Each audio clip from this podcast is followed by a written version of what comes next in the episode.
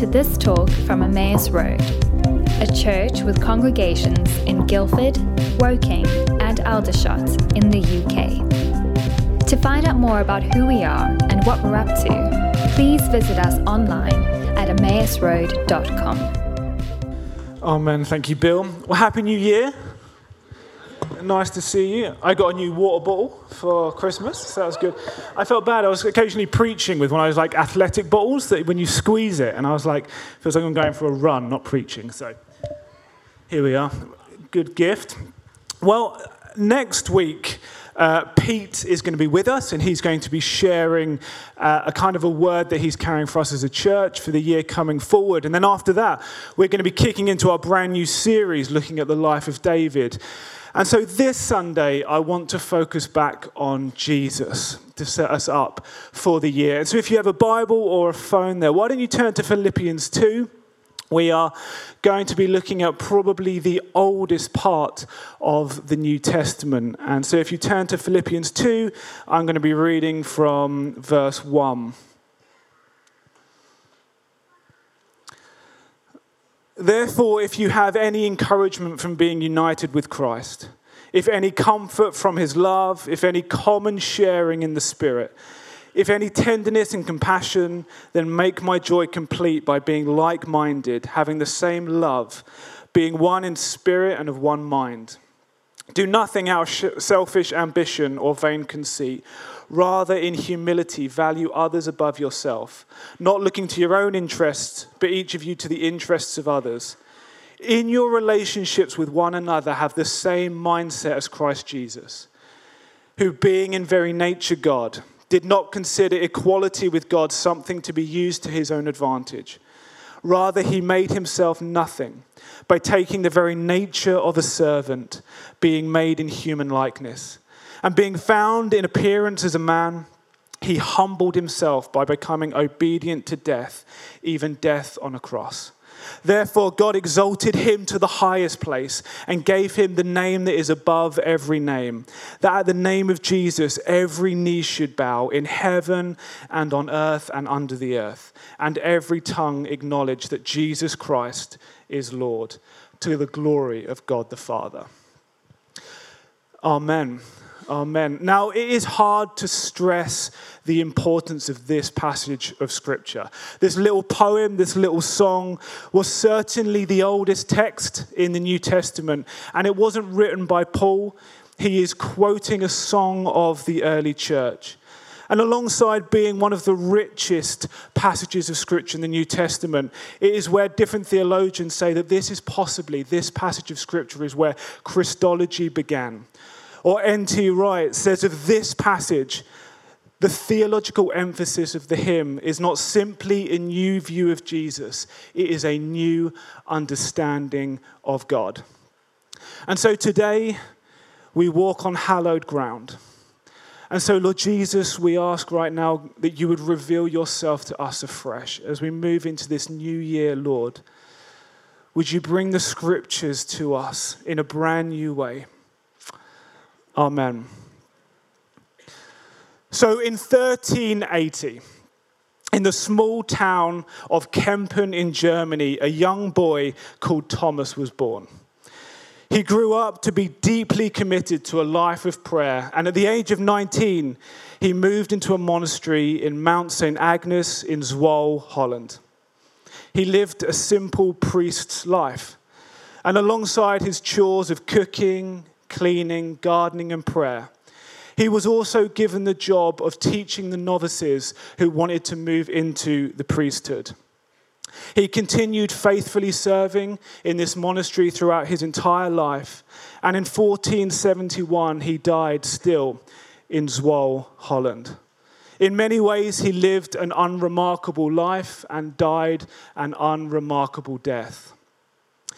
And yet, after his death, someone collected all of these little pamphlets that he wrote teaching the novices about what it meant to follow Jesus. They were collected together and they were bound into book form. Today, we call that book The Imitation of Christ. And it is the second highest selling book in Christendom after only the Bible. Now, Sir Thomas à Kempis, as we now know him, knew nothing of what his life's work would become. And yet he has shaped the spiritual life of hundreds of thousands of people over the ages. And so when I was reading that, I thought, I wonder if he would feel disappointed. Like he never knew. He never would have known how important and how practical everything he'd written had become. And yet, in that book, one of the famous quotes is this Love to be unknown and considered nothing. Love to be unknown and considered nothing. And so now, at the beginning of January, this time of year, this is where we review, right? We plan, we hope, we reevaluate what we consider important in life, and we set goals, hopefully taking us to whatever we think is the good life. And the way of the world is constantly screaming to us higher, bigger, faster, stronger. Grow your brand, grow your following, climb to the top of the mountain. And I wonder if to each of us, the ancient wisdom of Thomas à Kempis is whisper, whispering hope into the chaos of the endless rat race. Love to be unknown and considered nothing. And I think these words of Sir Thomas à Kempis capture a little of the heart of Philippians 2. But before we dive in, let's let me just set a little context for the book of Philippians because it's really important to understanding this complex passage of scripture. Now, Philippi. Um, Paul is writing to the church in Philippi from prison. Now, Philippi was an interesting town because it was considered Rome in miniature. Due to its prestige in battle, it was bestowed with the same benefits as if it was on Italian soil. It was full of famous retired Roman soldiers. It was uh, full of patriotic nationalism. And it was all boldly declaring Caesar is Lord. And yet, right in the middle of the city, there's this fledgling little church community that is boldly declaring Jesus is Lord. And Paul is behind bars and he's trying to think how do I write to this little fledgling community to help them to live as followers of Jesus amongst all of the tribulation of being in Rome in miniature? And he quotes this song Jesus being in very nature God. But why? Why is he saying it? We mustn't miss the line just before he quotes the song in your relationships have the same mindset as Christ Jesus. Whatever this is, whatever truth this hymn holds, this big, meaty, theologically rich, and complex truth about Christ, somehow Paul is saying it should directly dictate how we act, how we treat one another how you treat your wife or your husband or your kids or your parents or your friends or your boss or your co-worker or your employee or even just the people sitting next to you in church today. This hymn isn't just about being impressed by Jesus. This hymn is about us. I like how one theologian puts it, and he says, Paul is never afraid to use a big theological truth to address a small pastoral issue. This isn't Paul throwing his weight around. This is Paul saying that he has discovered that the life, death, and resurrection of Jesus changes everything. Or to put it another way, in our stream of the church, we're so quick to talk about the cross as a way to life, as in salvation. We've been singing about it this morning. It's so important. But the cross for Paul wasn't just a way to life, the cross was a way to live. Paul is saying, hey, Look at your Savior, look at your Christ on the cross, and that will determine the way that you should have relationships with one another. It's not just about how to get into heaven, it's about the way of heaven here on earth. For Paul to stand in the shadow of the cross was the way was for him to change the way he approached everything. And so, as another theologian puts it, theology done right should get dirt under our fingernails get dirt under our fingernails as we come to January and we set resolutions and we set hopes and plans and dreams and we think, what could we do this year that might push me towards the good life? What does an ancient hymn have to say to us this year in 2024? Well, to bring it to life in color, I just want to focus on three words that are so important in this hymn. And they're going to come up in yellow, hopefully, and it's this part did not consider equality with God. That is in the original Greek, theo. Say that, theo. Okay, you got that one? The next one is something to be used to his own advantage. That's one word in the ancient Greek, and it's this harpanion. Can you say that? Harpanion. Very good. Rather, he made himself nothing. Again, one word, made himself nothing, and that word is kenosis. Can you say that? Kenosis. Very good. So I want you to picture this Jesus was, prior to his incarnation, Isa Theo. He was equal with God, created, begotten, not created. Jesus was equal with God. I want you to picture him surrounded by thousands upon tens of thousands of angels. Jesus was Isa Theo. But he did not consider isotheo. He did not consider equality with God something to be grasped, something to harpanion.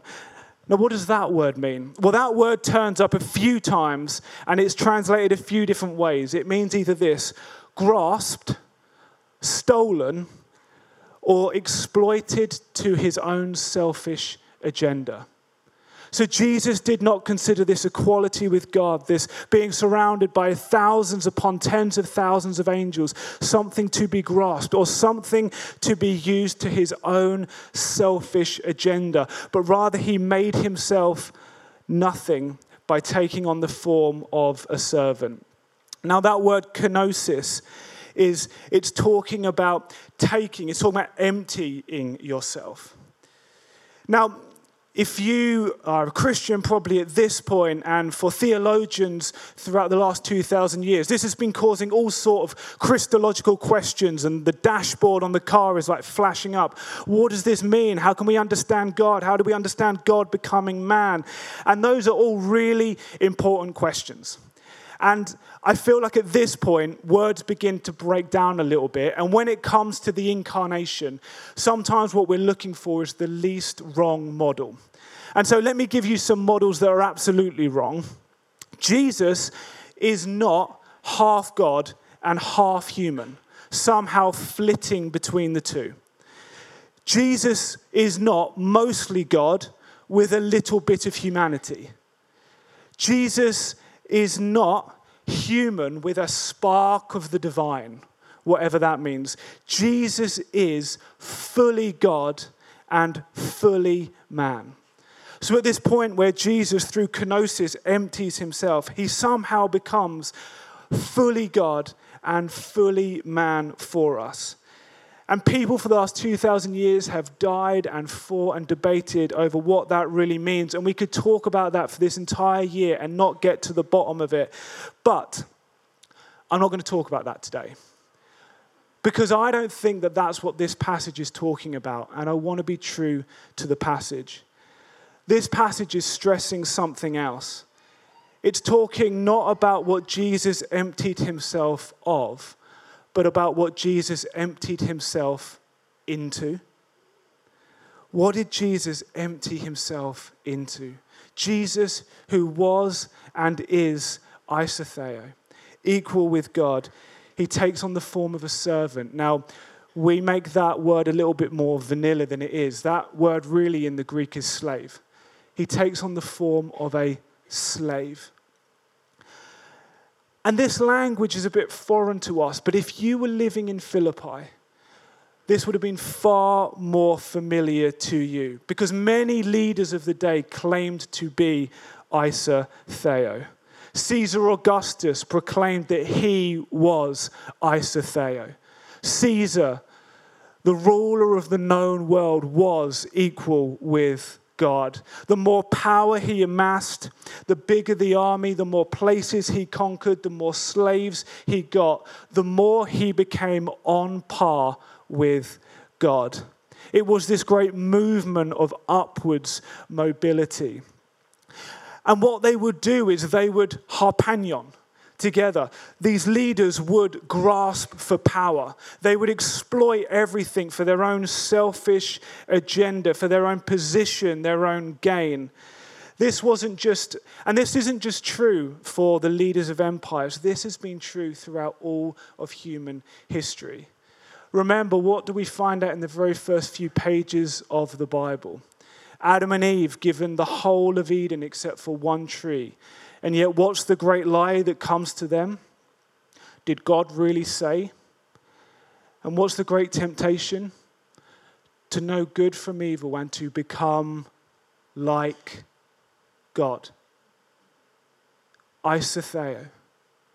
The great corruption of humanity is this pursuit to become like God. And all throughout history, we harpagnon.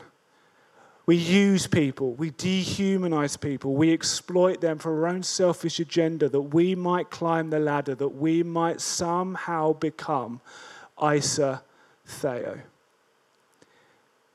But Jesus. But Jesus.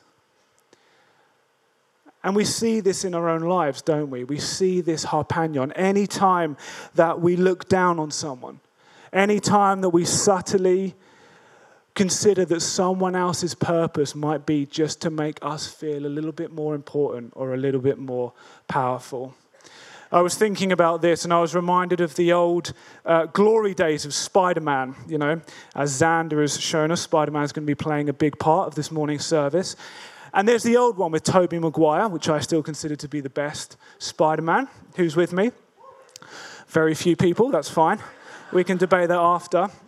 And um, there's this bit where it comes up, and um, I was trying to get the quote because it was reminding, and uh, I was reading on IMDb where you get quotes, and it said this it said, um, Green Goblin slaps Spider Man on the head and says this. And so, Bill, could you just come up? We're just going to act this out. No, Joe, Joe, Joe, Joe, Joe, Joe. This one. Okay, all right, you're Spider Man, so you come down. So you're sort of down a little bit. And Green Goblin comes along and he slaps him on the head and he says this. Yeah, I've been really wanting to do that for a long time. Did you get that on the camera? Let's do that again.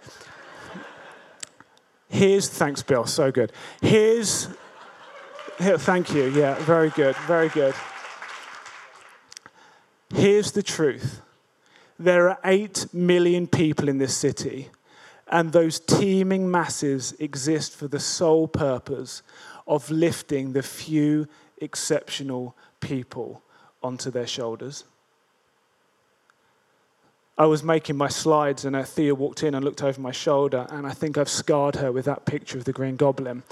Um, but that is Harpagnon. That is Isotheo.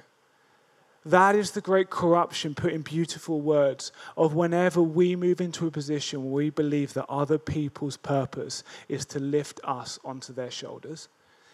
And we all do it. We all do it. And yet Jesus comes along and he had it all. He was Isotheo, but he emptied himself. Kenosis. So, what is kenosis? Kenosis is the opposite of harpagnon. Kenosis is refusing to exploit other people for your own selfish gain. Kenosis is refusing to push your will out into the room that everyone else might have to diminish around you. Kenosis is posturing yourself that everyone else might flourish. Kenosis is being willing to pay the price for the flourishing of others, choosing to serve them instead of serving yourself. Kenosis, in its most basic way, is the cross. And so, this is not about complicated Christological theology This is about seeing a kenotic God who did not come to be served, but to serve. And to ourselves, strive to live a life that embodies that as well. Interestingly, as I said, this is probably a hymn that Paul is quoting. But if you look at the cadence of it, you see all these lines going down. Paul almost definitely added in one line. And that's the line where it says that he became obedient, even death, becoming obedient to death, even death on a cross. Can you see the cadence? It's like three lines, three lines, three lines. Paul breaks the cadence of the poem by putting in this one line. Why? Well, in an honor and shame culture where the ultimate ambition was honor and the ultimate shame um, and the ultimate um, dishonor was the ultimate thing that you worked against in your pursuit of life. So, this honor shame culture where you strive to be honored and you constantly moved away from shame. The most shameful act devised by humanity was death on a cross. So shameful was the act that we know from the historian Cicero that a Roman citizen would never be subjected, no matter what they did, to death on the cross, except for high treason. So shameful was the act that they believe it was below any Roman citizen unless they challenged the high emperor.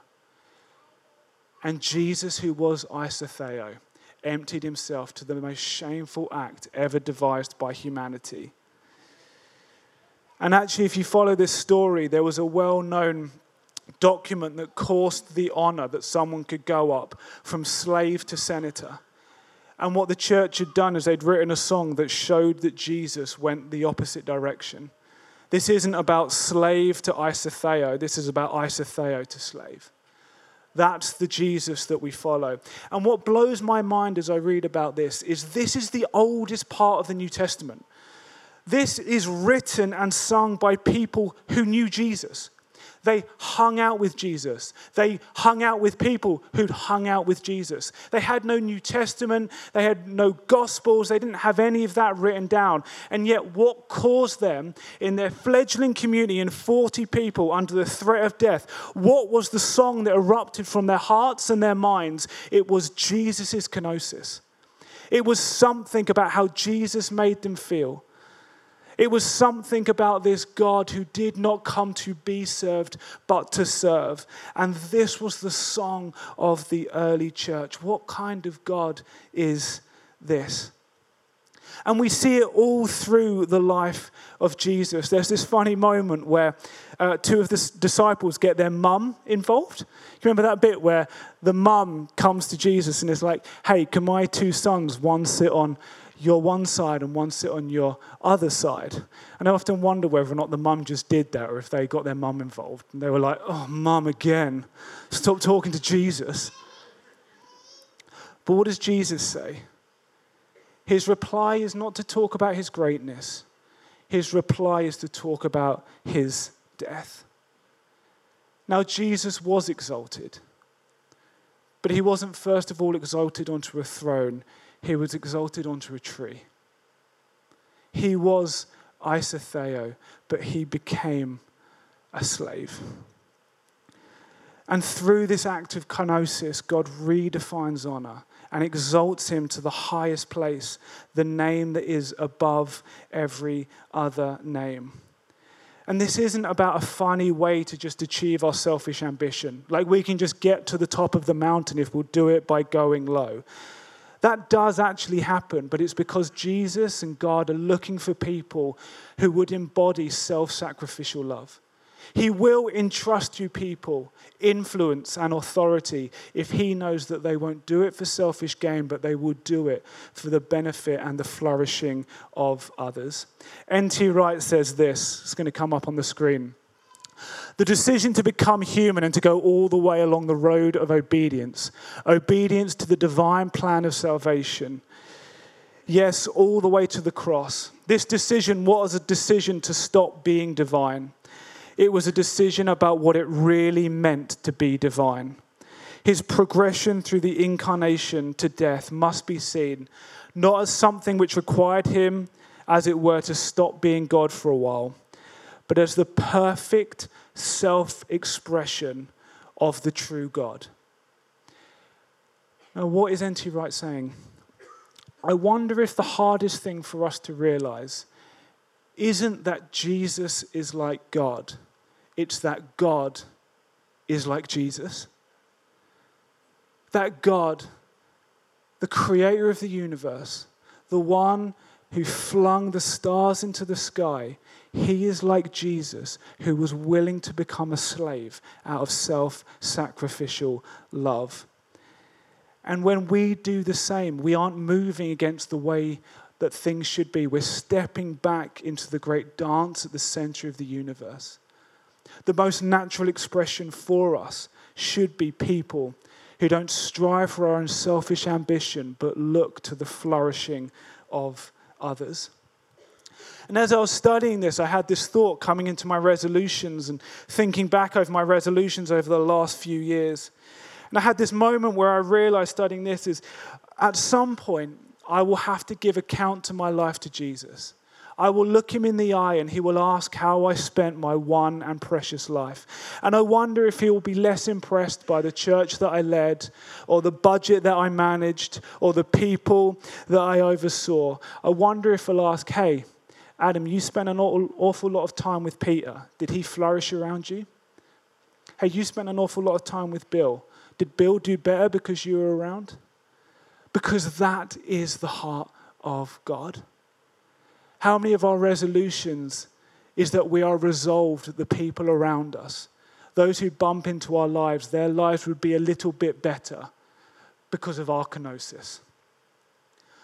Because in our relationships, we have the same mind as Christ Jesus, who, being in very nature God, did not consider equality with God something to be grasped, but emptied himself.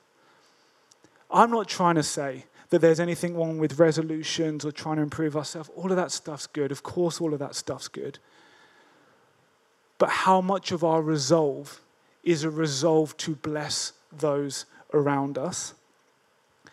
Or to put it in Paul's language, if you read his letters, whenever he's faced with a difficult pastoral issue, he almost always says, Look to the cross. That will tell you what to do. Hey, you're having factions? Look to the cross. How you're having arguments, look to the cross. What does a crucified Christ tell you about how to act in this situation? I love the words of Eugene Peterson, who towards the end of his life said this I want to be a saint, I just don't want anyone to know. I want to be a saint, I just don't want anyone to know.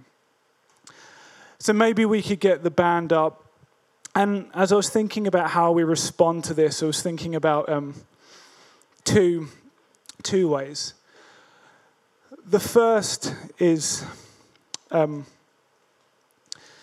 I was asking Hannah, and I was trying to think, you know, this is complicated theology, and, you know, she's better at theology than I am. And I was like, can you think of like a good kind of pop reference for kenosis? And she thought for a moment and she said, no. So I think that's helpful. But then she said, because there is nothing in the world that can grasp kenosis, it is a purely Christian idea. There is nothing in the world that could possibly display to us the God who was isotheo, who took on the form of a slave, sacrificing everything that we might flourish. But then she did give me a really good example of Harpagnon. And I was like, I've got one of those, I've got the Green Goblin. But she was like, no, I've got a better one. So I promised I'd use it. And we were thinking about that moment in Aladdin. You know, at the end, where all the way through Jafar's journey through Aladdin is Harpagnon. It is to try and get all the power of the genie, exploiting everyone along the way. And there's this powerful moment at the end of the movie where he, uh, he sort of rises up, he turns red. Can you remember that bit? He like turns red and he rises up and he says, The power of the universe in the palm of my hand. And then these shackles appear on his wrists, and the genie, and he gets sucked down into his own lamp. And the genie says, The power of the universe in the palm of your hand. Living space. Remember? And that's the thing with Harpagnon That's the pursuit of isotheo. What God is saying is that stepping outside of the great dance of the universe. And the pursuit of power always comes with shackles.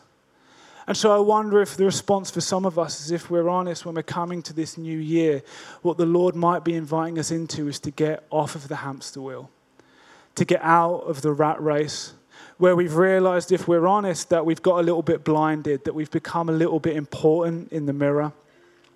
And the Lord might be saying, hey, how could you start thinking about a few other people? How could you start posturing yourself, not that you might succeed, but that they might succeed? It's a radical notion, but that's what Paul's saying. In your relationships, have the same mindset as Christ Jesus. But actually, as I was thinking through the response, I wonder if there's other people here, and if you're honest, you're just dragging yourself into 2024. You feel beat down, you feel downtrodden. As Bill was saying, you're carrying high anxiety, you're carrying shame, you're struggling. And I wonder if what Jesus is wanting to say to you is remember, this isn't about just our relationships with one another, this is about Jesus' relationship with you. This is about Jesus' relationship with you. Jesus did not consider his own isotheo. He emptied himself for you. Not the person over there, not some abstract humanity, for you. And it's interesting, throughout the whole of Scripture, you often see the theme of the heart of a person. And the heart is talked about as like the very fundamental aspect of what a person is. And we don't hear much about Jesus' virtues in the gospel, but there's one time where Jesus talks about his own heart. And he says this the heart, the very fundamental aspect, the truest distillation of who Jesus is. And he says this I am gentle and lowly of heart. It's kenosis. Come to me, all who are weary and burdened, and I will give you rest. Take my yoke upon you and learn from me, for I am gentle and humble in heart, and you will find rest for your souls. For my yoke is easy and my burden is light. And if that's you, if you feel like you're dragging yourself into this year, I feel like Jesus is wanting to come to you, not as isotheo particularly, wanting to come to you as gentle and lonely with kindness and love. The very heart of Jesus is to come to you with kindness, posturing himself that you might flourish this year. And so, why don't we stand to our feet? The band are going to go into a song, and let me just pray.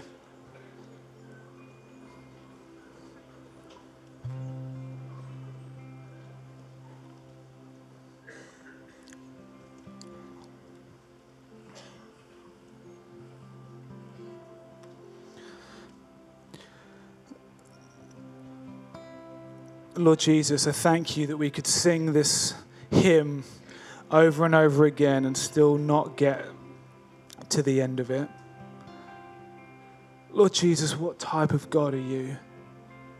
That you had it all, surrounded by thousands upon tens of thousands of angels, equal with God.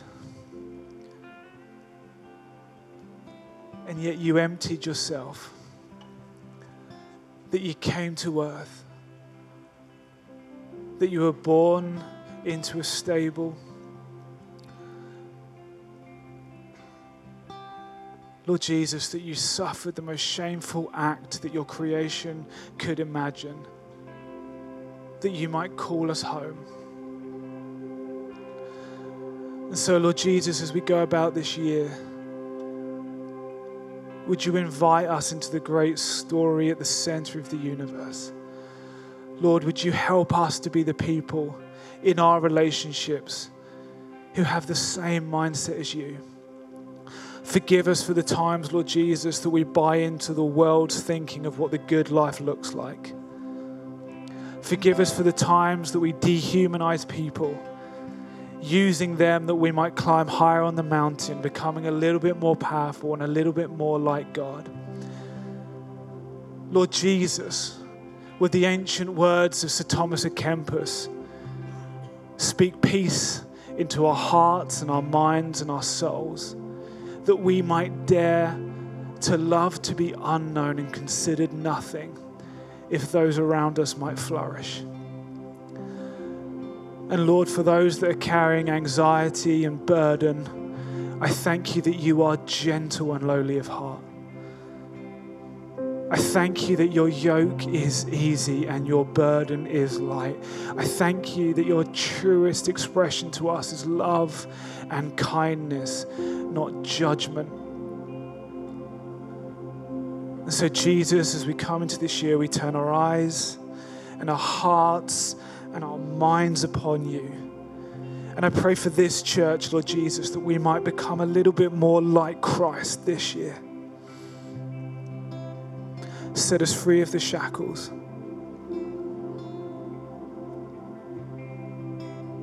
Anoint us with your spirit again. Use us, God. Use us to bring hope and healing to your broken world. Amen.